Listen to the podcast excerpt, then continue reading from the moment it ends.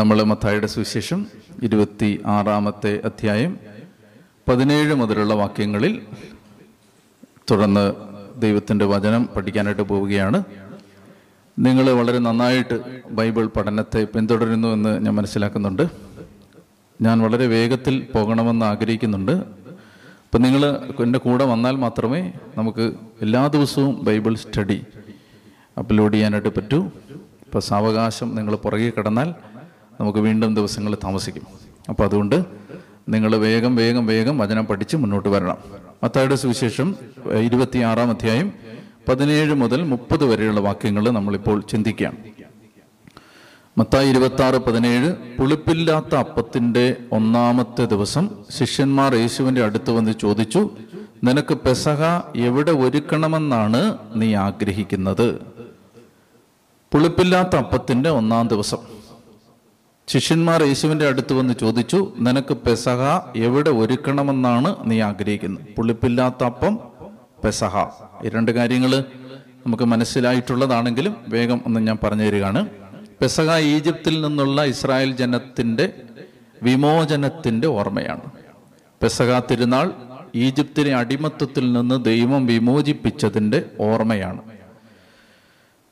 അപ്പോൾ യഹൂദന്റെ കലണ്ടറിലെ ആദ്യത്തെ മാസമായ നീസാൻ മാസം അഥവാ ആബീബ് മാസം. നമ്മുടെ കലണ്ടറിൽ ജനുവരി മാസം ആദ്യത്തെ മാസമായിരിക്കുന്നത് പോലെ യഹൂദന്റെ കലണ്ടറിലെ ഒന്നാമത്തെ മാസമായ നീസാൻ മാസം അല്ലെങ്കിൽ ആബീബ് മാസം പതിനഞ്ചാം തീയതിയാണ് ഈ പെസഹ തിരുനാൾ. എന്തിന്റെ ഓർമ്മയായ?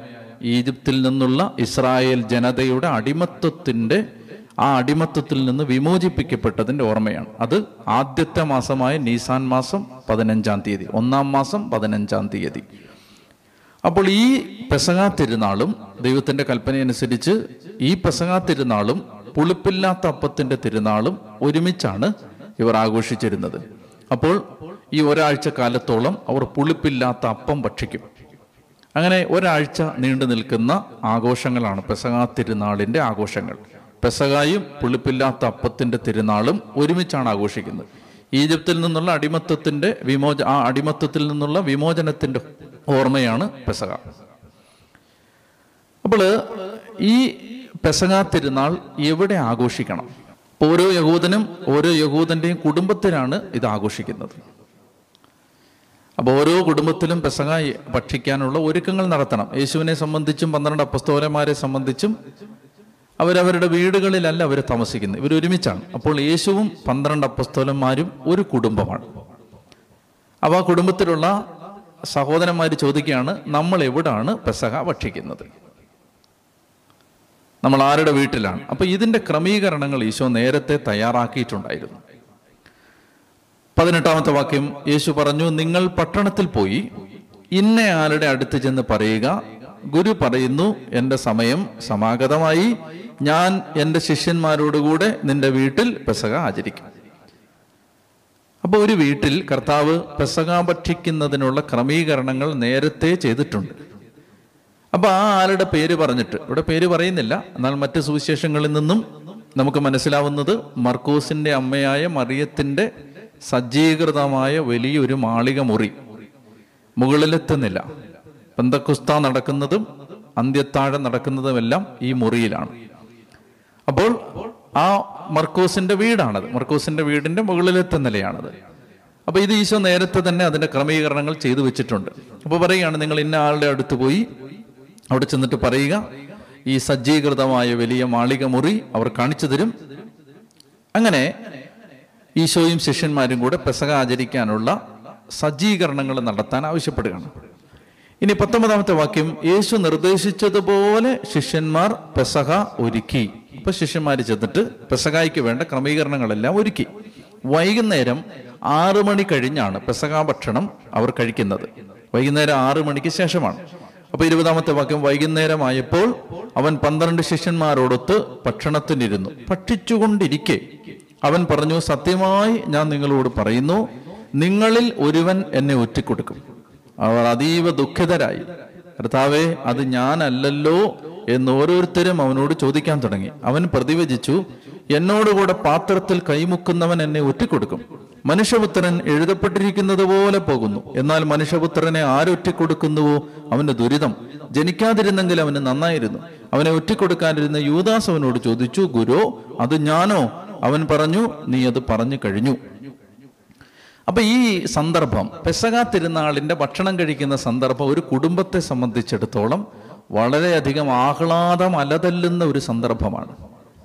പോയ കാലത്ത് ദൈവത്തിന്റെ അതിശക്തമായ കരം തങ്ങളെയും തങ്ങളുടെ പൂർവപിതാക്കന്മാരെയും അടിമത്തത്തിന്റെ നീരാളിപ്പിടുത്തത്തിൽ നിന്ന് എങ്ങനെ വിമോചിപ്പിച്ച് ഉയർത്തി എന്ന് വരുംകാല തലമുറകൾ ആഹ്ലാദം അലതല്ലുന്ന മനസ്സോടെ ആഘോഷിക്കുന്ന അതീവ ആനന്ദത്തിന്റെ തിരുനാളാണ്. യഹൂദന്റെ മൂന്ന് പ്രധാനപ്പെട്ട തിരുനാളുകളായ പെസക കൂടാര തിരുനാൾ പെന്തക്കുസ്ത. ഈ മൂന്ന് തിരുനാളുകളിൽ ഏറ്റവും പ്രധാനപ്പെട്ട മൂന്ന് തിരുനാളുകളിൽ ഒരു തിരുനാളാണ്. അപ്പോൾ അത്യധികം ആഹ്ലാദം അലതല്ലുന്ന ഈ തിരുനാളിൽ ഇവിടെ അഗാ അഗാധമായ ദുഃഖത്തിന്റെ സങ്കടത്തിന്റെ വലിയ തീവ്ര വേദനയുടെ ഒരു സന്ദർഭം ഉണ്ടാവുകയാണ്. കർത്താവിന്റെ മനസ്സ് മുഴുവൻ ദുഃഖമാണ്. വരാൻ പോകുന്ന സങ്കട ആ ഭാരത്തെക്കുറിച്ചുള്ള ദുഃഖം. ഇനി അത് മാത്രമല്ല ഈശോ പറയുകയാണ് നിങ്ങളിൽ ഒരാൾ ഇത്രമാത്രം ഞാൻ സ്നേഹിച്ച ഇത്രമാത്രം ഞാൻ വിശ്വസിച്ച കൂടെ കൊണ്ട് നടന്ന നിങ്ങളിൽ ഒരാൾ എന്നെ ഒറ്റിക്കൊടുക്കും സങ്കീർത്തനത്തിൽ നമ്മൾ വായിക്കുന്നുണ്ട് അൻപത്തിയഞ്ചാം സങ്കീർത്തനത്തിലൊക്കെ വായിക്കുന്നത് പോലെ എന്റെ കൂടെ ഭക്ഷണത്തിനിരുന്നവൻ തന്നെയാണ്. നമ്മൾ ഒരുമിച്ച് ഭക്ഷണം കഴിച്ചതാണ്.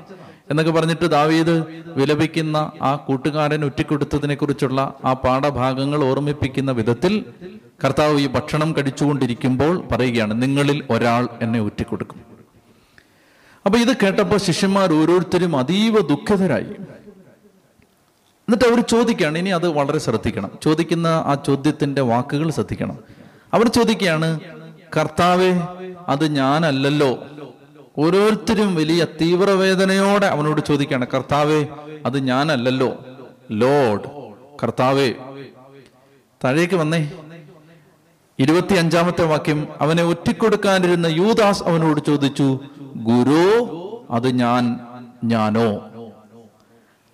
ഇതാണ് ബാക്കി പതിനൊന്ന് അപ്പസ്തോലന്മാരെയും യൂദാസിനെയും വ്യത്യാസപ്പെടുത്തിയത്. ബാക്കി പതിനൊന്ന് അപ്പസ്തോലന്മാരും യേശുവിനെ വിളിക്കുന്നത് കർത്താവേ ഞങ്ങളുടെ ദൈവമേ ഞങ്ങളുടെ ജീവിതത്തിന്റെ മേൽ അധികാരമുള്ളവനെ കർത്താവെന്ന് പറഞ്ഞാൽ ക്രിയ ചെയ്യുന്നവൻ കർമ്മം ചെയ്യുന്നവൻ എന്റെ ജീവിതത്തിന്റെ അധികാരി ഓദർ എഴുത്തുകാരൻ എന്റെ ജീവിതത്തിന്റെ ഉടമസ്ഥൻ ഇതൊക്കെയാണ് കർത്താവ്. എന്റെ ജീവിതത്തിന്റെ പൂർണ നിയന്ത്രണം ഞാൻ ആരുടെ കയ്യിൽ ഏൽപ്പിച്ചിരിക്കുന്നു? അവനാണ് എന്റെ കർത്താവ്. ഇപ്പൊ പതിനൊന്ന് അപ്പസ്തോലന്മാർ യേശുവിനോട് പറയുന്നത് കർത്താവേ യേശുവിനെ വിളിക്കുന്നത് കർത്താവേ അത് ഞാനല്ലല്ലോ. യുവദാസ് എന്താ വിളിക്കുന്നത്? ഗുരു ടീച്ചർ. സാറേ ഇതാണ് സമർപ്പണത്തിലെ വ്യത്യാസം. പതിനൊന്ന് അപ്പസ്തോലന്മാർക്കുണ്ടായിരുന്ന സമർപ്പണമല്ല യേശുവിനോട് യൂദാസിനുണ്ടായിരുന്ന സമർപ്പണം. അതൊരു ടീച്ചറും സ്റ്റുഡന്റും തമ്മിലുള്ള ബന്ധം മാത്രമാണ്. അധ്യാപക ശിഷ്യ ഗുരുശിഷ്യ ബന്ധം നിസാരാണെന്ന് ഞാൻ പറയുകയല്ല. മറിച്ച് ഗുരുശിഷ്യ ബന്ധത്തെക്കാൾ അഗാധമാണ് ഭക്തനും അവന്റെ കർത്താവും തമ്മിലുള്ള ബന്ധം. അത് കുറച്ചുകൂടെ ആഴമുള്ള ബന്ധമാണ് അടരുകളുള്ള ബന്ധമാണ്. അത് കുറച്ചുകൂടെ അഗാധമായ ഒരു ബന്ധമാണ്. അങ്ങനെ ആ അഗാധമായ ബന്ധത്തിൽ നിന്ന് മാത്രമേ ഉയർന്ന സമർപ്പണം ഉണ്ടാവും. യേശുവിന് വേണ്ടി മരിക്കാൻ യേശുവിന് വേണ്ടി ജീവിതത്തെ ഒഴിച്ചു കളഞ്ഞ വെള്ളം പോലെ നിസാരമാക്കി കളയാൻ ഒരാൾക്ക് പറ്റുന്നത് ഉയർന്ന സമർപ്പണമുള്ളപ്പോൾ മാത്രമാണ്. ഒരു സാധാരണ സമർപ്പണം. യേശുവിനെ നിങ്ങളൊരു ഗുരുവായിട്ട് മാത്രം കണ്ടാൽ യേശുവിനെ നിങ്ങളൊരു അധ്യാപകനോ ഒരു ഒരു മോറൽ ടീച്ചറോ അല്ലെങ്കിൽ ഈ സന്മാർഗ ഉപദേശങ്ങൾ തരുന്ന ഒരാളോ ഒരു സാമൂഹിക പരിഷ്കർത്താവോ അല്ലെങ്കിൽ സമൂഹത്തിന്റെ പാവപ്പെട്ടവരെ ഉദ്ധരിക്കാൻ വന്ന ഒരു നവോത്ഥാന നായകനോ ഒക്കെ ആയിട്ട് കണ്ടാൽ അയാൾക്ക് വേണ്ടി നിങ്ങൾ മരിക്കണമെന്നില്ല. എന്നാൽ യേശുവിനെ കർത്താവായിട്ട് കണ്ടാലേ നിങ്ങൾ അവന് വേണ്ടി ജീവിക്കൂ അവന് വേണ്ടി മരിക്കൂ. ഇപ്പൊ യുവദാസിനെ സംഭവിച്ചു. യുവദാസ് എന്തുകൊണ്ട് യേശുവിനെ ഒറ്റക്കൊടുത്തു എന്ന ആ ചോദ്യത്തിന് ലഭിക്കുന്ന ഉത്തരം കൂടിയാണ് ഈ വാക്യം. ഗുരു. പിന്നീട് നമ്മൾ കാണുന്നുണ്ട് കച്ചമൻ തോട്ടത്തിൽ വെച്ച് യേശുവിനെ ഒറ്റക്കൊടുക്കുന്ന സമയത്തും ഈ യുവദാസ് വിളിക്കുന്നത് ഗുരു എന്ന് തന്നെയാണ്. ടീച്ചർ. അപ്പൊ ടീച്ചറും കുട്ടിയും തമ്മിലുള്ളൊരു ബന്ധം മാത്രമാണിത്. ഉയർന്ന സമർപ്പണമില്ല. അപ്പൊ അതുകൊണ്ട് നമ്മൾ മനസ്സിലാക്കിയിരിക്കേണ്ടത് നമ്മൾ ഈ സമർപ്പണം ഒരു ഒരു ഈ ടീച്ചർ എന്നുള്ള വിളി that is a non committal address അതിനകത്തൊരു കമ്മിറ്റ്മെന്റ് ഇല്ല. ഇപ്പൊ നമ്മൾ ദൈവ ഈശോയെ എങ്ങനെ കാണുന്നു? നമ്മൾ എന്ത് വില അവന് കൊടുത്തിരിക്കുന്നു എന്നതാണ് അവന് വേണ്ടി നമ്മൾ ജീവിക്കുമോ മരിക്കുമോ അവനെ നമ്മൾ തള്ളിപ്പറയുമോ ഒറ്റിക്കൊടുക്കുമോ എന്നതിന്റെ പിന്നിലെ അടിസ്ഥാന സംഭവമായിട്ട് മാറാൻ പോകുന്നു. പഠിച്ചുകൊണ്ടിരിക്കെ അവൻ പറഞ്ഞു സത്യമായി ഞാൻ നിങ്ങളോട് പറയുന്നു നിങ്ങളിൽ ഒരു ഒരുവൻ എന്നെ ഒറ്റക്കൊടുക്കും. അവർ അതീവ ദുഃഖിതരായി. കർത്താവെ അത് ഞാനല്ലല്ലോ എന്ന് ഓരോരുത്തർ അവനോട് ചോദിക്കാൻ തുടങ്ങി. അവൻ പ്രതിവചിച്ചു എന്നോടുകൂടെ പാത്രത്തിൽ കൈമുക്കുന്നവൻ എന്നെ ഒറ്റിക്കൊടുക്കും. ഈ പാത്രത്തിൽ കൈമുക്കുന്നവൻ എന്ന് പറയുമ്പോൾ യുവദാസ് യേശുവിന്റെ ആ പാത്രത്തിൽ യേശുവിന്റെ മുമ്പിൽ വെച്ചിരിക്കുന്ന ഭക്ഷണപാത്രത്തിൽ കൈ വെച്ചിരുന്നു എന്നല്ല എന്റെ അർത്ഥം. ഈ പന്ത്രണ്ട് പേരും ഒരുമിച്ച് ഒരു പാത്രത്തിൽ നിന്നാണ് കഴിക്കുന്നത്. അപ്പോൾ ഭക്ഷണം പൊതുവായിട്ട് വിളമ്പി വെച്ചിട്ട് അതിന് ചുറ്റും ഇരുന്ന് ഒരു പാത്രത്തിൽ നിന്നാണ് ഇവർ കഴിക്കുന്നത്. അപ്പോൾ അതുകൊണ്ട് ഈ പന്ത്രണ്ട് പേരും യേശുവിന്റെ പാത്രത്തിൽ കൈമുക്കുന്നുണ്ട്. അപ്പം നിങ്ങളിൽ ഒരുവൻ എന്ന് മാത്രമേ അതിന് അർത്ഥമുള്ളൂ. അല്ലാതെ യൂദാസ് ആ സമയത്ത് കൈമുക്കിയിരുന്നു കൈവച്ചിരുന്നു അപ്പൊ അത് കണ്ടിട്ട് മനസ്സ് മനസ്സിൽ അവനെ മറ്റുള്ളവർക്ക് മനസ്സിലാകാൻ വേണ്ടി ഈശോ പറഞ്ഞതാണ് എന്ന് ചിന്തിക്കരുത്. പന്ത്രണ്ട് പേരും നിങ്ങളിൽ ഒരാൾ എന്നേ അർത്ഥമുള്ളൂ. എന്റെ കൂടെ ഒരേ പാത്രത്തിൽ നിന്ന് ഭക്ഷിക്കുന്ന നിങ്ങളിൽ ഒരുവൻ എന്നത് മാത്രമാണ് അതിന്റെ അർത്ഥം. എന്നിട്ട് ഈശോ പറയുകയാണ് ഇനി അല്പം കൺഫ്യൂസിംഗ് ആയ വചനങ്ങളാണ്. കഥ പറയുകയാണ് മനുഷ്യപുത്രൻ എഴുതപ്പെട്ടിരിക്കുന്നത് പോലെ പോകുന്നു. എന്നാൽ മനുഷ്യപുത്രനെ ആരൊറ്റിക്കൊടുക്കുന്നുവോ അവന് ദുരിതം ജനിക്കാതിരുന്നെങ്കിൽ അവന് നന്നായിരുന്നു.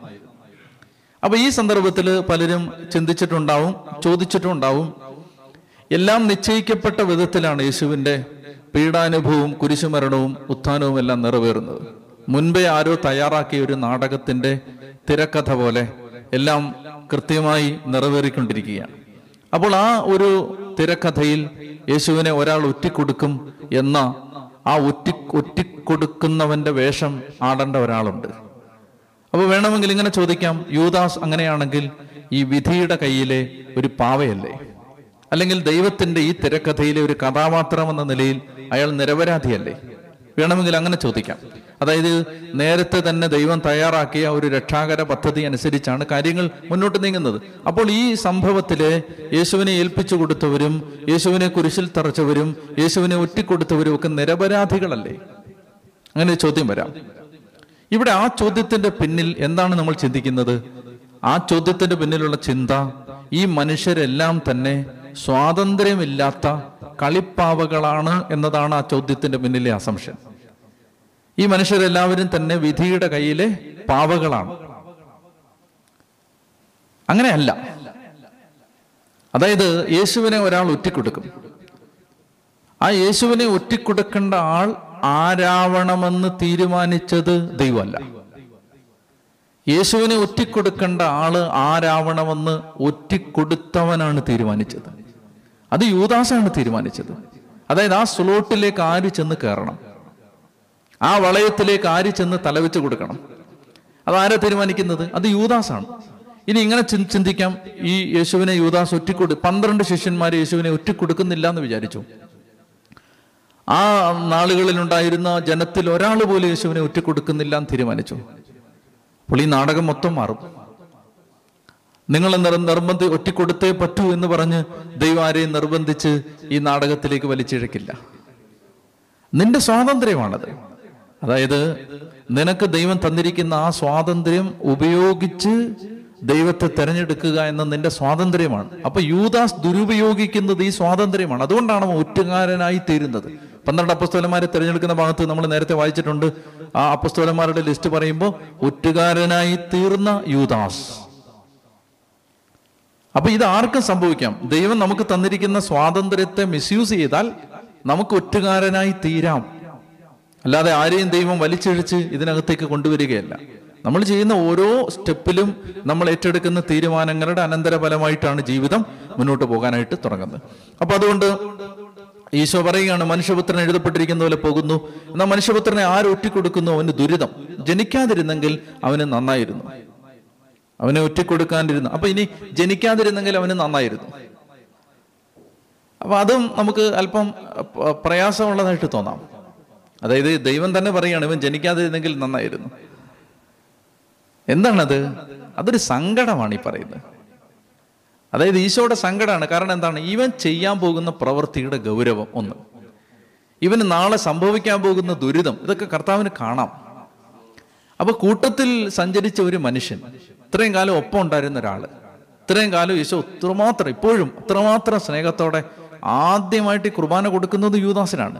അപ്പൊ അത്രമാത്രം സ്നേഹത്തോടെ കർത്താവ് ഈ പരിശുദ്ധ കുർബാന കൊടുത്ത് അല്ലെങ്കിൽ ജീവിതം മുഴുവൻ ഈ ഈ കാലഘട്ടം മുഴുവൻ യേശുവിന്റെ കൂടെ കൊണ്ടു നടന്ന് അത്രമാത്രം സ്നേഹിച്ചൊരു മനുഷ്യന് നാളെ സംഭവിക്കാൻ പോകുന്ന ദുരിതത്തെ ഓർത്തുള്ള ദൈവത്തിന്റെ ഒരു നിലവിളിയായിട്ട് അതിനെ കണ്ടാൽ മതി. ഇവൻ ജനിക്കാതിരുന്നെങ്കിൽ അവന് നന്നായിരുന്നു. കാരണം അവൻ സഹിക്കാൻ പോകുന്ന ആ പീഡ ആ പ്രയാസം അത്രമാത്രം വലുതാണ്. അവനെ ഒറ്റ കൊടുക്കാനിരുന്ന യൂദാസ് അവനോട് ചോദിച്ചു ഗുരു അത് ഞാനോ? അവൻ പറഞ്ഞു നീ അത് പറഞ്ഞു കഴിഞ്ഞു. അപ്പോൾ അതുകൊണ്ട് ഒറ്റിക്കൊടുക്കുന്നത് ആരാവണമെന്ന വിധി ദൈവം ആരുടെ മേലും കെട്ടിവെച്ചിട്ടില്ല. അത് യുവദാസ് തന്റെ സ്വതന്ത്ര തിരഞ്ഞെടുപ്പിൽ നിന്ന് എടുത്ത അവന്റെ സ്വന്തം തീരുമാനത്തിന്റെ വെളിച്ചത്തിലാണ് സംഭവിക്കുന്നത്. ഇനി ഇരുപത്തിയാറ് മുതലുള്ള വാക്യങ്ങൾ. അവർ ഭക്ഷിച്ചുകൊണ്ടിരിക്കുമ്പോൾ യേശു അപ്പമെടുത്ത് ആശീർവദിച്ച് മുറിച്ച് ശിഷ്യന്മാർക്ക് കൊടുത്തുകൊണ്ട് അരുളി ചെയ്തു വാങ്ങി ഭക്ഷിക്കുവിൻ ഇത് എന്റെ ശരീരമാണ്. അനന്തരം പാനപാത്രം എടുത്ത് കൃതജ്ഞതാ സ്തോത്രം ചെയ്ത് അവർക്ക് കൊടുത്തുകൊണ്ട് പറഞ്ഞു നിങ്ങൾ എല്ലാവരും ഇതിൽ നിന്ന് പാനം ചെയ്യുവിൻ. ഇത് പാപമോചനത്തിനായി അനേകർക്ക് വേണ്ടി ചിന്തപ്പെടുന്നതും ഉടമ്പടിയുടേതുമായ എന്റെ രക്തമാണ്. ഞാൻ നിങ്ങളോട് പറയുന്നു എന്റെ പിതാവിന്റെ രാജ്യത്തിൽ നിങ്ങളോടൊത്ത് നവമായി ഇത് പാനം ചെയ്യുന്ന ദിവസം വരെ മുന്തിരിയുടെ ഈ ഫലത്തിൽ നിന്ന് ഞാൻ വീണ്ടും കുടിക്കുകയില്ല. സ്തോത്രഗീതം ആലപിച്ചതിന് ശേഷം അവർ അവർ ഒലിവുമലയിലേക്ക് പോയി. നമ്മൾ ഇന്ന് പരിശുദ്ധ കുർബാന അർപ്പിക്കുന്ന സമയത്ത് നമ്മൾ ഈ പ്രാർത്ഥന ചൊല്ലുന്നത് അവൻ ഒറ്റിക്കൊടുക്കപ്പെട്ട രാത്രിയിൽ താൻ ഏൽപ്പിച്ചു കൊടുക്കപ്പെട്ട രാത്രിയിൽ ഈശോ തൃക്കരങ്ങളിൽ അപ്പമെടുത്തു. അവൻ ഒറ്റിക്കൊടുക്കപ്പെട്ട രാത്രിയിൽ ഈശോ നിർമ്മലമായ തൃക്കൈകളിൽ അപ്പമെടുത്തു അപ്പോ നമ്മൾ മനസ്സിലാക്കേണ്ടത് ഒറ്റിക്കൊടുത്ത രാത്രിയിലാണ് ഈശോ പരിശുദ്ധ കുർബാന സ്ഥാപിക്കുന്നത്. സി നമ്മളെ ആരെങ്കിലും ഒറ്റിക്കൊടുത്തു എന്ന് നമ്മൾ അറിഞ്ഞാൽ ഇപ്പൊ നമ്മൾ അങ്ങനെ ആ അത്രയും വലിയൊരു വേദന അനുഭവിച്ചിട്ടില്ല. പക്ഷെ ഒരുപക്ഷെ ആരെങ്കിലും അങ്ങനെ ഒരാളെ നമ്മൾ അത്രമാത്രം സ്നേഹിച്ച ഒരാൾ നമ്മളെ ഒറ്റിക്കൊടുത്തു. അതും വെറുതെ ഒരു ഒറ്റിക്കൊടുക്കല്ല വെറും ഒരു വഞ്ചനയല്ല ഇത്. അതായത് കൊല്ലാൻ ഏൽപ്പിച്ചു കൊടുത്തു.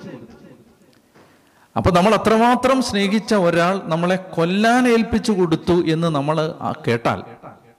അല്ലെ നമ്മൾ അറിഞ്ഞാൽ. ഒരു വ്യക്തി ഒരു ഇരുണ്ട മുറിയിലേക്കോ ഒരടച്ചിട്ട മുറിക്കകത്തേക്കോ ഒതുങ്ങാൻ ആഗ്രഹിക്കുന്ന ഒരു സമയമാണത്. ആരെയും സ്നേഹിക്കാൻ ആഗ്രഹിക്കാത്തൊരു സമയമാണത്. ആരെയും കാണാൻ ആഗ്രഹിക്കാത്തൊരു സമയമാണത്. എല്ലാവരോടും പകയോടെ ഒരു മനുഷ്യന്റെ മനസ്സ് എത്തിച്ചേരുന്ന ഒരു സമയമാണത്. നമ്മളിവിടെ മനസ്സിലാക്കേണ്ടത് അത്രമാത്രം തന്റെ ആത്മാവും ശരീരവും മനസ്സും കീറി മുറിക്കപ്പെട്ടു ഒറ്റിക്കൊടുക്കപ്പെടുന്നു എന്നറിയുന്ന രാത്രിയിലാണ് ഈശോ അവന്റെ സ്നേഹത്തിന്റെ ഏറ്റവും ഉത്തമമായ ഏറ്റവും ഉയർന്ന നിലവാരത്തിലുള്ള ഒരു സമ്മാനം മാനവരാശിക്ക് കൊടുക്കുന്നത്. ഇത് പാഠമാണ്. എന്താണ്? ഒറ്റിക്കൊടുക്കപ്പെടും. നമ്മൾ മുറിവേൽപ്പിക്കപ്പെടുന്നു എന്നറിയുമ്പോൾ നമ്മുടെ സ്നേഹം പിടിച്ചു വെക്കാനാണ് നമ്മൾ ആഗ്രഹിക്കുന്നത്. പിന്നെ സ്നേഹം കൊടുക്കാതിരിക്കാനാണ് ആഗ്രഹിക്കുന്നത്. എന്നാൽ ക്രിസ്തീയത എന്ന് പറയുന്നത് നമ്മൾ മുറിവേൽപ്പിക്കപ്പെടുമ്പോൾ നമുക്ക് കൊടുക്കാവുന്ന ഏറ്റവും നല്ലത് കൊടുക്കുക എന്നുള്ളതാണ്. നമ്മൾ തകർക്കപ്പെടുമ്പോഴും നമുക്ക് കൊടുക്കാവുന്ന ഏറ്റവും നല്ലത് കൊടുക്കുക എന്നുള്ളതാണ് ക്രിസ്തീയ സ്നേഹം. അപ്പൊ അതുകൊണ്ട് ആ ഒറ്റിക്കൊടുക്കപ്പെട്ട രാത്രിയിൽ അവർ ഭക്ഷിച്ചുകൊണ്ടിരിക്കുന്ന സമയത്ത് യേശു അപ്പം എടുത്ത് ആശീർവദിച്ച് മുറിച്ച് ആശീർവദിച്ച് ശിഷ്യ മുറിച്ച് ശിഷ്യന്മാർക്ക് കൊടുത്തുകൊണ്ട് അരളി ചെയ്തു. ഇത് എന്റെ ശരീരമാണ്. അപ്പൊ ഈ ഭക്ഷണം ഇപ്പൊ നിങ്ങൾ ഓർക്കണം ഇത് നമുക്ക് വിശുദ്ധ കുർബാന ആണെങ്കിലും അന്ന് യഹൂദനെ സംബന്ധിച്ച് ഇത് അവരുടെ പെസക തിരുനാളിന്റെ ആരാധനാപരമായ ആചാരപരമായ ഭക്ഷണമാണ്. അപ്പൊ ഈ ഭക്ഷണത്തെ വിളിച്ചിരുന്ന പേര് സെഡർ മീൽ എന്നാണ്. സെഡർ ഈ ആഹാരത്തെ പെസക തിരുനാളിന്റെ സന്ധിയിൽ യഹൂദൻ കഴിക്കുന്ന ഭക്ഷണത്തെ വിളിച്ചിരുന്ന പേരെന്താണ്? സെഡർ. സെഡർ മീൽ എന്നാണ്. Seder meal. Okay seder meal. അപ്പൊ ഇതാണ് നമ്മൾ ഞാൻ ചില കാര്യങ്ങൾ നിങ്ങൾക്ക് പറഞ്ഞു തരികയാണ്. ഇനി നിങ്ങൾ നന്നായിട്ട് എന്റെ പിന്നാലെ വരിക. അപ്പൊ ഇതിനെ സെഡർ മീൽ എന്നാണ് വിളിച്ചിരുന്നത്. ഇനി എന്താണ് ഈ ഭക്ഷണം? ഇതെന്താണ് ഓർമ്മിപ്പിക്കുന്നത്? എന്തിനു വേണ്ടിയാണ് ഇത് കഴിക്കുന്നത്? എന്തിനാണ് ഇത് കഴിക്കുന്നത്? അല്ലെ എന്തിന്റെ ഓർമ്മയ്ക്കായിട്ടാണ്? രണ്ട് കാര്യങ്ങളാണ്. ഈ സെഡർ മീൽ പെസക തിരുനാളിന്റെ സന്ധ്യയ്ക്ക് ഇപ്പോൾ യേശു ശിഷ്യന്മാർ ഒരുമിച്ചിരുന്ന് കഴിച്ചുകൊണ്ടിരിക്കുന്ന ഈ ഭക്ഷണം അവർ കഴിച്ചുകൊണ്ടിരുന്നത് എന്തിന്റെ ഓർമ്മയ്ക്കായിട്ടാണ്? രണ്ട് കാര്യങ്ങൾ. ഒന്നാമത്തേത് ഈജിപ്തിൽ നിന്നുള്ള ആ അടിമത്വത്തിന്റെ ഓർമ്മയ്ക്ക്. ഈജിപ്തിൽ നിന്നുള്ള ആ സ്ലേവറിയിൽ നിന്ന് അവർ പുറത്തു വന്നതിന്റെ ഓർമ്മയ്ക്കായിട്ടും. രണ്ടാമതായിട്ട് ഇവർ ഈ ഭക്ഷണം കഴിച്ചുകൊണ്ടിരുന്നത് സീനായി മലയിൽ വെച്ച്. സീനായി മലയിൽ വെച്ച് അവർ ദൈവവുമായിട്ട് നടത്തിയ ഉടമ്പടി. ആ ഉടമ്പടിയുടെ ഓർമ്മയ്ക്കായിട്ടുമാണ്. വായിക്കാൻ പറ്റുന്നുണ്ടല്ലോ. അപ്പോ ഈ സഡർ മീൽ എന്ന് പറയുന്നത് ഈജിപ്തിലെ അടിമത്തത്തിൽ നിന്ന് മോചിപ്പിക്കപ്പെട്ടതിന്റെ ഓർമ്മയ്ക്കായിട്ടും സീനായ് മലയിലെ മലയുടെ അടിവാരത്തിൽ വെച്ച് ദൈവവുമായി ചെയ്ത ഉടമ്പടിയുടെ ഓർമ്മയ്ക്കായിട്ടുമാണ് ഇവർ ഈ ഭക്ഷണം കഴിച്ചുകൊണ്ടിരുന്നത്. ഇത്ര മനസ്സിലായോ? ഇനി ഈ ഭക്ഷണ മേശയിൽ എന്തെല്ലാം ഉണ്ട്? വിഭവങ്ങൾ. എന്തെല്ലാം ഭക്ഷണ വിഭവങ്ങളാണ് ഈ ഭക്ഷണ മേശയിലുള്ളത് ശ്രദ്ധിക്കാം. അതായത് ഒന്നാമതായിട്ട് ഇതിനകത്തുള്ളത് ഈ കുഞ്ഞാടിന്റെ കുഞ്ഞാടിന്റെ മാംസം. അത് പച്ചയ്ക്ക് വെച്ചിരിക്കുകയാണോ? അല്ല.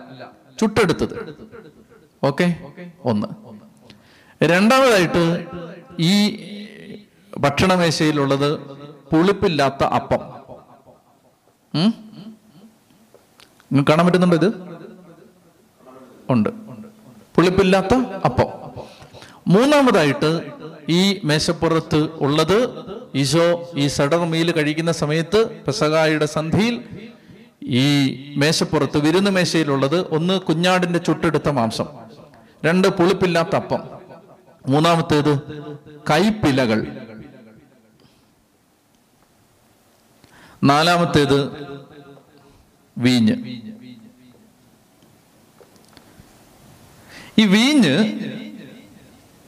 ഒറിജിനൽ പെസക ഭക്ഷണത്തിൽ ഉണ്ടായിരുന്നതല്ല. നമ്മൾ പുറപ്പാട് പുസ്തകത്തിൽ വായിക്കുന്ന ആ പെസക ഭക്ഷണത്തിൽ ഉണ്ടായിരുന്ന ഒരു കമ്പോണന്റ് അല്ല ഇത് വീഞ്ഞ്. ഇത് പിന്നീട് കാലാന്തരത്തിൽ യഹൂദൻ ഈ പെസക തിരുനാളിനെ വിപുലീകരിച്ചതിന്റെ ഭാഗമായിട്ട് അവരുടെ ഭക്ഷണമേശയിൽ വന്നതാണ് വീഞ്ഞ്. പക്ഷെ യേശു പക്ഷെ ഈ എ ഡി ഇത് അതായത് ഈശോ ഇത് ഈ പെസക ഭക്ഷിക്കുന്നത് എ ഡി ഇരുപത്തി ഒൻപതിലാണ് എ ഡി ഇരുപത്തി ഒമ്പതിലാണ് അപ്പോ ഈ പെസക ഭക്ഷി ഭക്ഷിക്കുന്ന സമയത്ത് വിരുന്ന മേശയിൽ എന്തെല്ലാം കാര്യങ്ങളുണ്ട്? കുഞ്ഞാടിന്റെ മാംസമുണ്ട് പുളിപ്പില്ലാത്ത അപ്പമുണ്ട് കൈപ്പിലകളുണ്ട് വീഞ്ഞുണ്ട്. വീഞ്ഞ് ലേറ്റർ അഡീഷൻ ആണ്. എങ്കിലും വീഞ്ഞുണ്ട്. ഈശോ പെസക ഭക്ഷിക്കുമ്പോൾ ഉണ്ട്. ഇനി ഈ കുഞ്ഞാടിന്റെ മാംസം അതെന്തിനാണ്? സംഹാരദൂതനിൽ നിന്ന് മരണത്തിൽ നിന്ന് അവർ അന്ന് രാത്രിയിൽ രക്ഷിക്കപ്പെട്ടതിന്റെ ഓർമ്മയ്ക്കായിട്ടാണ്. ഞാൻ എഴുതുന്നില്ല? മനസ്സിലാവുന്നുണ്ടല്ലോ? അതായത് മരണത്തിൽ നിന്ന് പെസക തിരുനാൾ അല്ലെ പെസകായുടെ അന്ന് അന്ന് രാത്രിയിൽ ഈജിപ്തിലെ അടിമത്തത്തിൽ നിന്ന് മോചിപ്പിക്കപ്പെട്ട ആ രാത്രിയിൽ അവർ സംഹാരദൂതനിൽ നിന്ന് കുഞ്ഞാടിന്റെ രക്തം കട്ടിളപ്പടിയിൽ തളിച്ച് പടിവാതിക്ക് തളിച്ച് കുഞ്ഞാടിന്റെ രക്തം തളിച്ച വീടുകളെ സംഹാരദൂതൻ ഒഴിവാക്കി. അങ്ങനെ സംഹാരദൂതനിൽ നിന്ന് മരണത്തിൽ നിന്ന് രക്ഷപ്പെട്ടതിന്റെ ഓർമ്മയാണ് കുഞ്ഞാടിന്റെ മാംസം പ്രതിദാനം ചെയ്യുന്നത്. പുളിപ്പില്ലാത്ത അപ്പം അവർ നടത്തിയ ക്ലേശകരമായ യാതന നിറഞ്ഞ യാത്രയുടെ ഓർമ്മയായിരുന്നു. തിടുക്കത്തിൽ പുറപ്പെട്ട യാത്ര. അപ്പം പുളിക്കാതെ പുളിക്കാൻ സമയമില്ലാതെ തിടുക്കത്തിൽ പുറപ്പെട്ട യാത്ര. അപ്പോൾ അവർ മരുഭൂമിയിലൂടെ നടത്തിയ യാതന നിറഞ്ഞ ക്ലേശം നിറഞ്ഞ ആ യാത്രയുടെ അടയാളമായിരുന്നു പുളിപ്പില്ലാത്തപ്പം. മൂന്നാമത്തേത് കൈപ്പിലകൾ ഇവർ ഈജിപ്തിൽ കഴിഞ്ഞ ആ അടിമത്വത്തിന്റെ കയ്പിനെ ഓർമ്മിപ്പിക്കുന്നതാണ്. മനസ്സിലായല്ലോ? അവർ ഏത് അടിമത്വത്തിൽ നിന്നാണോ പുറത്തു വന്നത്? ആ അടിമത്വത്തിന്റെ കയ്പ് അതിനെ ഓർമ്മിപ്പിക്കുന്ന കൈപ്പിലകൾ പിന്നീട് വീഞ്ഞു. ഇത്തരം കാര്യങ്ങളാണ് ഈ പെസക മേശയിലുള്ളത്. മനസ്സിലാവുന്നുണ്ടോ? ഇനി ഈശോ ഈ പെസക ഭക്ഷണം. അപ്പൊ ഇത് എ ഡി ഇരുപത്തി ഒമ്പതിൽ ഇത് യഹൂദന്റെ യഹൂദന്റെ പെസക ഭക്ഷണത്തിന്റെ വിഭവങ്ങളാണ്. ഇത് കർത്താവ് വിശ്വസിക എ ഡി ഇരുപത്തി ഒൻപതിൽ ഈ പെസക ഭക്ഷിക്കുകയാണ്. ഭക്ഷിക്കുമ്പോ കർത്താവ് ഈ കുഞ്ഞാടിന്റെ മാംസം ഇതിനെ കാര്യമായിട്ട് എടുക്കുന്നില്ല. മേശപ്പുറത്തിരിക്കുന്ന കുഞ്ഞാടിന്റെ മാംസത്തെ കർത്താവ് മൈൻഡ് ചെയ്യുന്നില്ല. മൈൻഡ് ചെയ്യുന്നില്ല. കാരണം എന്താണ്? ഈ കുഞ്ഞാടാണ് യേശു. ഈ കുഞ്ഞാടാണ് യേശു. ഈ കുഞ്ഞാട് നാളെ ദുഃഖ വെള്ളിയാഴ്ച കുരിശിൽ കൊല്ലപ്പെടും. ഓക്കെ? വെള്ളിയാഴ്ച കൊല്ലപ്പെടും. അപ്പൊ അതുകൊണ്ട് ഇതിനെക്കുറിച്ച് കർത്താവ് മൈൻഡ് ചെയ്യുന്നില്ല. ഈശോ എടുക്കുന്ന എന്താണ്? പുളിപ്പില്ലാത്ത അപ്പം കൈപ്പിലകളെയും കർത്താവ് എടുക്കുന്നില്ല. കൈപ്പിലകൾ കർത്താവ് കർത്താവിന്റെ സഹനമാണ്. അപ്പൊ ഇത് ഈശോ എടുക്കുന്നില്ല. ഈ വീഞ്ഞു എടുക്കുന്നു. അപ്പൊ ഈ പെസക വിരുന്നു മേശയിൽ നിന്ന് ഈ ഇപ്പോൾ ഈ കുഞ്ഞാടിന്റെ മാംസം അതിനെ കർത്താവ് ഗവനിക്കുന്നില്ല കാരണം കുഞ്ഞാട് സാക്ഷാൽ കുഞ്ഞാട് ലോകത്തിന്റെ പാപം നിൽക്കുന്ന ദൈവത്തിന്റെ കുഞ്ഞാട് ജീവനോടെ നിൽക്കുകയാണ്. വിരുന്നു മേശയിൽ ഇരിക്കുകയാണ്. അപ്പൊ അതുകൊണ്ട് ഈ മേശപ്പുറത്തിരിക്കുന്ന ചുട്ടെടുത്ത കുഞ്ഞാടിന്റെ മാംസത്തെ കർത്താവ് ഗവനിക്കുന്നില്ല. കർത്താവ് എന്തെടുക്കുന്നു? പുളിപ്പില്ലാത്തപ്പോൾ എടുക്കുന്നു വീഞ്ഞു കൊടുക്കും ഈ രണ്ട് പ്രതീകങ്ങൾ ഈ പഴയ നിയമ അതായത് ആയിരത്തി നാനൂറ്റി അമ്പതോ അല്ലെങ്കിൽ ആയിരത്തി അഞ്ഞൂറ് ബി സിയിൽ നടന്ന ഒരു സംഭവമാണിത്. ആദ്യത്തെ പെസക. അപ്പൊ അന്നത്തെ ആ പെസക പശ്ചാത്തലത്തിൽ നിന്ന് കർത്താവ് ഈ പുളിപ്പില്ലാത്തപ്പവും ഈ വീഞ്ഞും എടുക്കുന്നു. അപ്പൊ അതുകൊണ്ട് ഈ അപ്പവും വീഞ്ഞും കർത്താവ് എടുത്ത് അതിനകത്തുനിന്ന് ഈ പ്രതീകങ്ങൾ മാത്രം എടുക്കുന്നു. ഈ പ്രതീകങ്ങൾ എടുത്തിട്ട് ഇനി എന്നെ നന്നായിട്ട് ശ്രദ്ധിക്കുക. ഈ പ്രതീകങ്ങൾ എടുത്തിട്ട് ഇതിനകത്ത് നിന്ന് ഈ പഴയ നിയമ അർത്ഥം വെട്ടിമാറ്റി. മനസ്സിലായല്ലോ? ഈ പ്രതീകങ്ങൾ എടുത്തിട്ട് ഇതിനെല്ലാം പഴയ നിയമത്തിൽ അർത്ഥമുണ്ട്. എന്താണ് അർത്ഥം? കുഞ്ഞാടിന്റെ മാംസം മരണത്തിൽ നിന്ന് രക്ഷപ്പെട്ടതിന്റെ ഓർമ്മയാണ്. പുളിപ്പില്ലാത്ത അപ്പം നിറഞ്ഞ അവരുടെ യാത്രയുടെ ഓർമ്മയാണ്. കൈപ്പിലകൾ അവർ ഉപേക്ഷിച്ച് പിന്നിൽ ഉപേക്ഷിച്ച അടിമത്തത്തിന്റെ ഓർമ്മയാണ്. ഇനി വീഞ്ഞു. അപ്പോൾ ഈ പഴയ നിയമ പ്രതീകങ്ങളിൽ നിന്ന് ആ പഴയ നിയമ അർത്ഥം മുഴുവൻ ചെത്തിക്കളഞ്ഞു. എന്നിട്ട് എന്ത് ചെയ്തു? ഇതെടുത്തിട്ട് ഇനി ഇതിനെ വെള്ളിയാഴ്ച നടക്കാൻ പോകുന്ന സംഭവവുമായി ബന്ധിപ്പിച്ചു. ആയിരത്തി അഞ്ഞൂറ് ബി സിയിൽ ആയിരത്തി നാനൂറ്റി അമ്പത് ആയിരത്തി അഞ്ഞൂറ് ബി സിയിൽ നടന്ന ഒരു സംഭവത്തിന്റെ ഓർമ്മയായിട്ടല്ല ഈശോ മിശിക പെസക ഭക്ഷിക്കുന്നത് ഈശോയും അപ്പസ്തോലന്മാരും. കേട്ടോ? അപ്പസ്തോലന്മാര്. ഞാൻ എല്ലാവരുടെയും ഒന്നും വരയ്ക്കുന്നില്ല. എല്ലാവരും ഉണ്ട് കേട്ടോ. അപ്പൊ ഈശോ ഈ അപ്പസ്തോലന്മാരും ഇവിടെ ഈ പെസക ഭക്ഷിക്കുന്നത് ആയിരത്തി അഞ്ഞൂറ് ബി സിയിൽ നടന്ന യഹൂദന്റെ പഴയ നിയമ പെസകായുടെ ആ പശ്ചാത്തലത്തിലാണെങ്കിലും കർത്താവ് ഭക്ഷിക്കുന്നത് ഇതല്ല. മറിച്ച് നാളെ ദുഃഖവെള്ളിയാഴ്ച കുരിശിൽ നടക്കാൻ പോകുന്ന കുരിശ് മരണത്തിന്റെ ഓർമ്മയാണിത്. ഇനി ഒന്ന് ശ്രദ്ധിച്ചേ.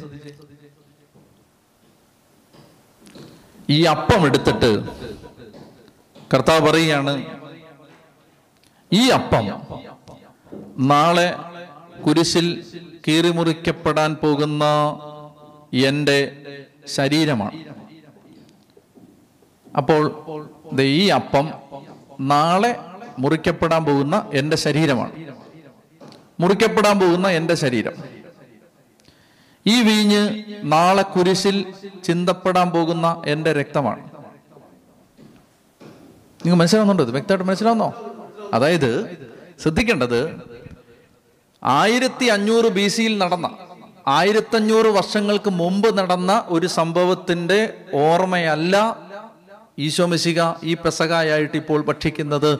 മറിച്ച് നാളെ നടക്കാൻ പോകുന്ന കുരിശു മരണത്തിന്റെ പ്രതീകമായിട്ടാണ്. കുരിശു മരണത്തിന്റെ കൂതാശാപരമായ ആചരണമായിട്ടാണ്. സാക്രമെന്റൽ റെപ്രസെന്റേഷൻ ആയിട്ടാണ്. അടയാളങ്ങളിലൂടെ പ്രതീകങ്ങളിലൂടെ അതാണ് കൂതാശാപരം. മനസ്സിലാവുന്നുണ്ടോ? എന്താണ് കൂതാശാപരം എന്ന് പറഞ്ഞാൽ? സാക്രമെന്റൽ അടയാളത്തിലൂടെയും പ്രതീകങ്ങളിലൂടെയും നാളെ നടക്കാൻ പോകുന്ന കാര്യത്തെ കർത്താവ് ഇങ്ങോട്ട് കൊണ്ടുവരികയാണ്. വളരെ ശ്രദ്ധിക്കുക നന്നായിട്ട് ശ്രദ്ധിക്കുക. ഇവിടെ ഈ ദുഃഖവെള്ളിയാഴ്ച നടന്ന സംഭവത്തിലെ എല്ലാ കാര്യങ്ങളും എല്ലാ അർത്ഥവും എല്ലാ വിലയും ഈ തലേന്ന് ഈ അപ്പത്തിലേക്കും വീഞ്ഞിലേക്കും കർത്താവ് ആവസിപ്പിച്ചു. കർത്താവ് അതിനെ ഇങ്ങോട്ട് കൊണ്ടുവന്നു. മനസ്സിലായോ? അതായത് ഈ നടക്കാൻ പോകുന്ന കാൽവരി ബലി എന്ന ആ സംഭവം മുഴുവൻ ആ ബലിയിൽ എന്താ ബലിയർപ്പിക്കപ്പെടുന്നത് അവന്റെ ശരീരവും രക്തവും. അത് മുഴുവൻ കർത്താവ് കൂതാശാപരമായി ഈ അപ്പത്തിലേക്കും വീഞ്ഞിലേക്കും കൊണ്ടുവന്നു.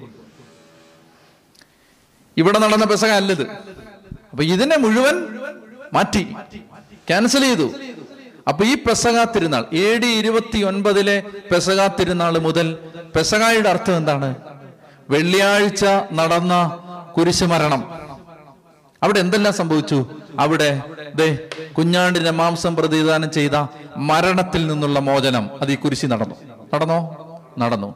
ഒരു മനുഷ്യന്റെ ജീവിതത്തിലെ അവന്റെ ക്ലേശങ്ങൾ സഹനങ്ങൾ ക്ലേശം നിറഞ്ഞ മുഴുവൻ യാത്രയ്ക്കുമുള്ള ഉത്തരം പ്രതിവിധി അത് ഈ കുരിശിൽ നടന്നു. ഇവിടുത്തെ കാര്യങ്ങൾ മുഴുവൻ അവിടെ നിറവേറുകയാണ് അതുപോലെ തന്നെ അവൻ ഉപേക്ഷിക്കുന്ന അടിമത്തം പാപത്തിന്റെ രോഗത്തിന്റെ പൈശാചിക പീഡകളുടെ മുഴുവൻ അടിമത്തവും ഈ കുരിശിൽ യേശു വിമോചിപ്പിച്ചു. മനസ്സിലാവുന്നില്ലേ? അപ്പൊ ഈ പഴയ നിയമത്തിൽ അവർ ഓർമ്മിച്ചിരുന്ന യാഥാർത്ഥ്യങ്ങളെ മുഴുവൻ കർത്താവ് കുരിശിലേക്ക് കൊണ്ടുവന്നിട്ട് അതിന്റെ ആ വിമോചനത്തിന്റെ. അപ്പൊ ഇനി ഈജിപ്തിൽ നിന്നുള്ള വിമോചനത്തിന്റെ ഓർമ്മയല്ല. മറിച്ച് മാനവരാശി പാപത്തിൽ നിന്നും തിന്മയിൽ നിന്നും പിശാചിൽ നിന്നും മോചിപ്പിക്കപ്പെട്ടതിന്റെ ഓർമ്മയാണ് ഈ പെസകാഭക്ഷണം ഇനി ഓർമ്മ എന്ന് പറയുമ്പോൾ ഒരിക്കലും തെറ്റിദ്ധരിക്കരുത്. ഓർമ്മ എന്ന് പറയുമ്പോൾ ഇത് വെറുതെ ഓർക്കുന്നത് മാത്രമല്ല ഈ കുരിശിൽ വെള്ളിയാഴ്ച ദിവസം കുരിശിൽ നടന്ന ബലി അതുപോലെ ഇവിടേക്ക് കൊണ്ടുവന്നു. അതുകൊണ്ടാണ് പറയുന്നത് ഇത് എന്റെ ശരീരത്തിന്റെ ഓർമ്മ എന്നല്ല ഇതെന്റെ രക്തത്തിന്റെ ഓർമ്മ എന്നല്ല ഇതെന്റെ ശരീരമാണ് ഇതെന്റെ രക്തമാണ്. This is this is my body this is my blood മനസ്സിലാവുന്നുണ്ടല്ലോ? അപ്പൊ അതുകൊണ്ട് ഈ ബലി വെള്ളിയാഴ്ച നടന്ന ബലി കൂതാശാപരമായി വ്യാഴാഴ്ച നിർവഹിക്കപ്പെട്ടു. മനസ്സിലാവുന്നില്ലേ? ഇനി നിങ്ങൾ ഒരു കാര്യം കൂടെ ശ്രദ്ധിക്കുക. ഒറ്റ കാര്യം കൂടെ നന്നായിട്ട് ശ്രദ്ധിച്ചാലേ മനസ്സിലാവൂ. ഈ വ്യാഴാഴ്ച ദിവസം ഈ വ്യാഴാഴ്ച ദിവസം ഇല്ലെങ്കിൽ. നന്നായിട്ട് ശ്രദ്ധിച്ചാലേ മനസ്സിലാവൂ? ഈ വ്യാഴാഴ്ച ദിവസം ഇല്ലെങ്കിൽ ഇതില്ലെന്ന് വിചാരിക്കുക. പീശോ ഇങ്ങനെ പെസക ഭക്ഷിച്ചില്ല. ഇല്ലെങ്കിൽ വെള്ളിയാഴ്ച നടക്കാൻ പോകുന്ന യേശുവിന്റെ കുരിശുമരണം ഒരു ക്രിമിനലിനെ തൂക്കിലേറ്റിയത് മാത്രമായി അവശേഷിച്ചനെ. യേശുവിന്റെ കുരിശുമരണം എങ്ങനെയാണ് ബലിയാവുന്നത്? യേശുവിന്റെ കുരിശുമരണം ബലിയാവുന്നത് അത് ബലിയാണെന്ന് തലേന്ന് അപ്പത്തിന്റെ മീഞ്ഞിന്റെ സാദൃശ്യത്തിൽ കർത്താവ് കാണിച്ചു തന്നതുകൊണ്ടാണ് നമ്മൾ ഇന്നത് ബലിയാണെന്ന് പറയുന്നത്. അല്ലെങ്കിൽ ഇപ്പൊ ഈ ബലിയെ ഇത് ബലിയാണെന്ന് അംഗീകരിക്കാത്ത ഒരാൾക്കും യേശുവിന്റെ കുരിശുമരണം ബലിയാണെന്ന് പറയാൻ പറ്റില്ല. ഞാൻ പറഞ്ഞ മനസ്സിലായോ? യേശുവിന്റെ കുരിശുമരണം ഒരു ബലിയാണെന്ന് പറയാൻ പറ്റണമെങ്കിൽ അത് ബലിയാണെന്ന് ആര് പറഞ്ഞു? യേശു പറഞ്ഞു. എപ്പോൾ പറഞ്ഞു? തലേന്ന് പറഞ്ഞു. എപ്പോൾ പറഞ്ഞു? ശരീരം എന്റെ ശരീരം ഇതെന്റെ രക്തം നിങ്ങൾക്ക് വേണ്ടി ചിന്തപ്പെടുന്ന എന്റെ രക്തം നിങ്ങൾക്ക് വേണ്ടി മുറിക്കപ്പെടുന്ന എന്റെ ശരീരം. നാളെ നടക്കാൻ പോകുന്നത് ഒരു ബലിയാണെന്ന് തലേന്ന് കർത്താവ് പറഞ്ഞു. ഈ പ്രതീകങ്ങളിലൂടെ. അതുകൊണ്ട് മനസ്സിലായെന്ന് എനിക്കറിയാം. മനസ്സിലായി പറഞ്ഞത്? അപ്പൊ അതുകൊണ്ട് അതുകൊണ്ട് ഈ ദിവസം നിങ്ങൾ മനസ്സിലാക്കിയിരിക്കുക. ഈ ദിവസത്തെ ഇന്നത്തെ ഈ ഈ പെസകാ ഈ ദിവസത്തെ ആ ആഘോഷം പഴയ നിയമ പെസകയല്ല പഴയ നിയമ പെസകായുടെ മുഴുവൻ ഡയമെൻഷൻസും ചെത്തിക്കളഞ്ഞു. എന്നിട്ട് യേശു വരാൻ പോകുന്ന ദുഃഖവെള്ളിയുടെ ആ കുരിശു മരണത്തിന്റെ ആ ആ കൂതാശാപരമായ ആഘോഷമാക്കി ഇതിനെ മാറ്റി. എന്തെന്നറിയാമോ? നല്ല നന്നായിട്ട് ശ്രദ്ധിക്കണം. എന്തിനെന്നറിയാം? എന്തിനാണ് കർത്താവ് ഇങ്ങനെ ഇങ്ങനെ ചെയ്യുന്നത്? എന്തിനാണ് ചെയ്യുന്നത്? ഈ രക്തം ചിന്താതെ പാപമോചന ഇല്ല നന്നായിട്ട് കേൾക്കണം. രക്തം ചിന്താതെ പാപമോചന ഇല്ല ഈ ബലി അർപ്പിക്കാതെ മനുഷ്യൻ ദൈവസന്നിധി നീതീകരിക്കപ്പെട്ടില്ല എ ഡി ഇരുപത്തി ഒമ്പതിൽ കർത്താവ് കുരിശിൽ ഈ ബലി അർപ്പിച്ചു. നമ്മൾ രണ്ടായിരത്തി ഇരുപതിൽ നിൽക്കുകയാണ്. മനസ്സിലായല്ലോ? അപ്പൊ രണ്ടായിരത്തി ഇരുപതിൽ നിൽക്കുന്ന നമുക്ക് ഈ ബലി കർത്താവിനോട് ചേർന്ന് അർപ്പിക്കണമെങ്കിൽ ആ ബലി രക്തം ചിന്തിയേ പറ്റൂ. രക്തം ചിന്താതെ പാവമോചനം ഇല്ല ഇപ്പൊ രണ്ടായിരത്തി ഇരുപതിൽ യേശു ക്രിസ്തു അർപ്പിച്ച ഈ ബലി നമ്മൾ അർപ്പിക്കണമെങ്കിൽ നമ്മൾ രക്തം ചിന്തിയേ പറ്റൂ. പക്ഷെ നമുക്ക് അങ്ങനെ രക്തം ചിന്തി ബലി അർപ്പിക്കാൻ പറ്റാത്തത് കൊണ്ട് കർത്താവ് എന്ത് ചെയ്തു?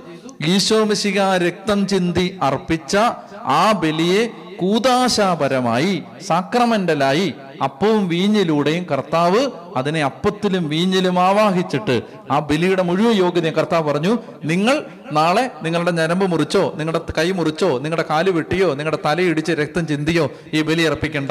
നിങ്ങൾ ഈ അപ്പത്തിലും വീഞ്ഞിലും ബലി അർപ്പിക്കുമ്പോൾ അത് എന്റെ വെള്ളിയാഴ്ചത്തെ ബലി തന്നെയായിട്ട് മാറും. എന്നുവെച്ചാൽ നമുക്ക് രണ്ടായിരത്തി ഇരുപതിൽ ജീവിക്കുന്ന നമുക്ക് ഈ ബലി അർപ്പിക്കാൻ ഇന്നും ഈ ബലി അർപ്പിക്കാൻ പറ്റുന്നത് അത് അപ്പത്തിന്റെയും വീഞ്ഞിന്റെയും സാദൃശ്യത്തിൽ കർത്താവാക്കി തന്നതുകൊണ്ടാണ് മനസ്സിലായില്ലേ? അപ്പം അതുകൊണ്ട് നമ്മളെ സംബന്ധിച്ചിടത്തോളം ഈ ഈ കുരിശ് മരണത്തിന്റെ കൂതാശാപരമായ അടയാളപ്പെടുത്തലായിരുന്നു പെസക ഭക്ഷണം. ഇനി ഒന്ന് വായിച്ചേ. അവർ ഭക്ഷിച്ചുകൊണ്ടിരിക്കുമ്പോൾ യേശു അപ്പമെടുത്ത് ആശീർവദിച്ച് മുറിച്ച് ശിഷ്യന്മാർക്ക് കൊടുത്തുകൊണ്ട് അരളി ചെയ്തു വാങ്ങി ഭക്ഷിക്കുവിൻ ഇതെന്റെ ശരീരമാണ്. അനന്തരം പാനപാത്രം എടുത്ത് കൃതജ്ഞതാ സ്തോത്രം ചെയ്ത് അവർക്ക് കൊടുത്തുകൊണ്ട് പറഞ്ഞു നിങ്ങൾ എല്ലാവരും ഇതിൽ നിന്ന് പാനം ചെയ്യുവിൻ. അപ്പോ മരണത്തിൽ നിന്ന് സംഹാരദൂതനിൽ നിന്ന് രക്ഷപ്പെട്ടതിന്റെ ഓർമ്മയായിരുന്നു കുഞ്ഞാടിന്റെ മാംസം. തിടുക്കത്തിൽ പുറപ്പെട്ട യാത്രയുടെ ഓർമ്മയായിരുന്നു പുളിപ്പില്ലാത്തപ്പം. തങ്ങൾ എന്തിൽ നിന്നാണോ രക്ഷപ്പെട്ടത് ആ പിന്നിൽ അഴിഞ്ഞു വീണ അടിമത്തത്തിന്റെ കൈപ്പിനെ ഓർമ്മിപ്പിക്കുന്നതായിരുന്നു കൈപ്പിലകൾ. അങ്ങനെ ഈ വിരുന്ന് മേശയിൽ വിളമ്പി വെച്ചിരുന്ന പുളിപ്പില്ലാത്ത അപ്പം യേശുവെടുത്ത് അതിൽ നിന്ന് പഴയ നിയമത്തിന്റെ അർത്ഥതലങ്ങളെല്ലാം നീക്കിക്കളഞ്ഞ് നാളെ കുരിശിൽ നടക്കാനിരിക്കുന്ന ബലിയോടതിനെ ബന്ധിപ്പിച്ച് ഈശോ പറഞ്ഞു ഇതെന്റെ ശരീരം. പാനപാത്രം എടുത്തു പറഞ്ഞു ഇതെന്റെ രക്തം.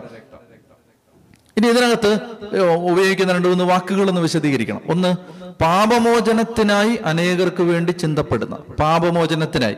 അപ്പൊ ഈ ബലിയർപ്പണത്തിലൂടെ പാപമോചനം നടക്കുകയാണ്. നമ്മുടെ പാപങ്ങൾക്ക് പരിഹാരമായി പ്രധാന പുരോഹിതൻ പാപപരിഹാര ദിനത്തിൽ കുഞ്ഞാടിന്റെ കാളക്കുട്ടിയുടെ രക്തവും കൊണ്ട് അതിവിശുദ്ധ സ്ഥലത്തേക്ക് പ്രവേശിക്കുന്നത് പോലെ കുരിശിൽ പ്രധാന പുരോഹിതനായ യേശു ഈ രക്തം ചിന്തി നമ്മുടെ പാപപരിഹാരം നേടിയെടുത്തു. പാപത്തിന് പരിഹാരം നൽകി. അതുകൊണ്ടാണ് ഇത് പാപപരിഹാരത്തിന്റെ രക്തമാണ്. അനേകർക്ക് വേണ്ടി ചിന്തപ്പെടുന്നതാണ്. എന്ന് പറഞ്ഞാൽ ഇത് നമുക്ക് പകരമായി ചിന്തപ്പെടുന്ന രക്തമാണ്. എനിക്ക് പകരമായിട്ടാണ് ഈ രക്തം ചിന്തപ്പെടുന്നത്. മൂന്നാമത്തേത് ഇത് ഉടമ്പടിയുടെ രക്തമാണ്. ഉടമ്പടിയുടെ രക്തം എന്ന് എന്തുകൊണ്ട് പറയുന്നത്? പഴയ നിയമ ഉടമ്പടി സീനായി മലയിലെ പഴയ നിയമ ഉടമ്പടി ഉറപ്പിക്കപ്പെട്ടത് കാളക്കുട്ടിയുടെ രക്തം തളിച്ചുകൊണ്ടാണ്. അപ്പൊ ഈ പുതിയ ഉടമ്പടി യേശുക്രിസ്തുവിലൂടെ ദൈവം മാനവരാശിയുമായി സ്ഥാപിക്കുന്ന പുതിയ ഉടമ്പടി കർത്താവ് സ്ഥാപിക്കുന്നത് യേശുവിന്റെ രക്തം തളിച്ചുകൊണ്ടാണ്.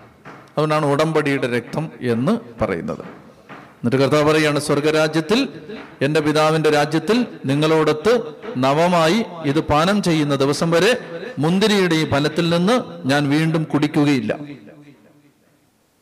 സ്വർഗരാജ്യത്തിന്റെ അതായത് സ്വർഗരാജ്യം കർത്താവിന്റെ രണ്ടാം വരവോടുകൂടി സ്വർഗരാജ്യത്തിന്റെ പൂർത്തീകരണം സംഭവിക്കും.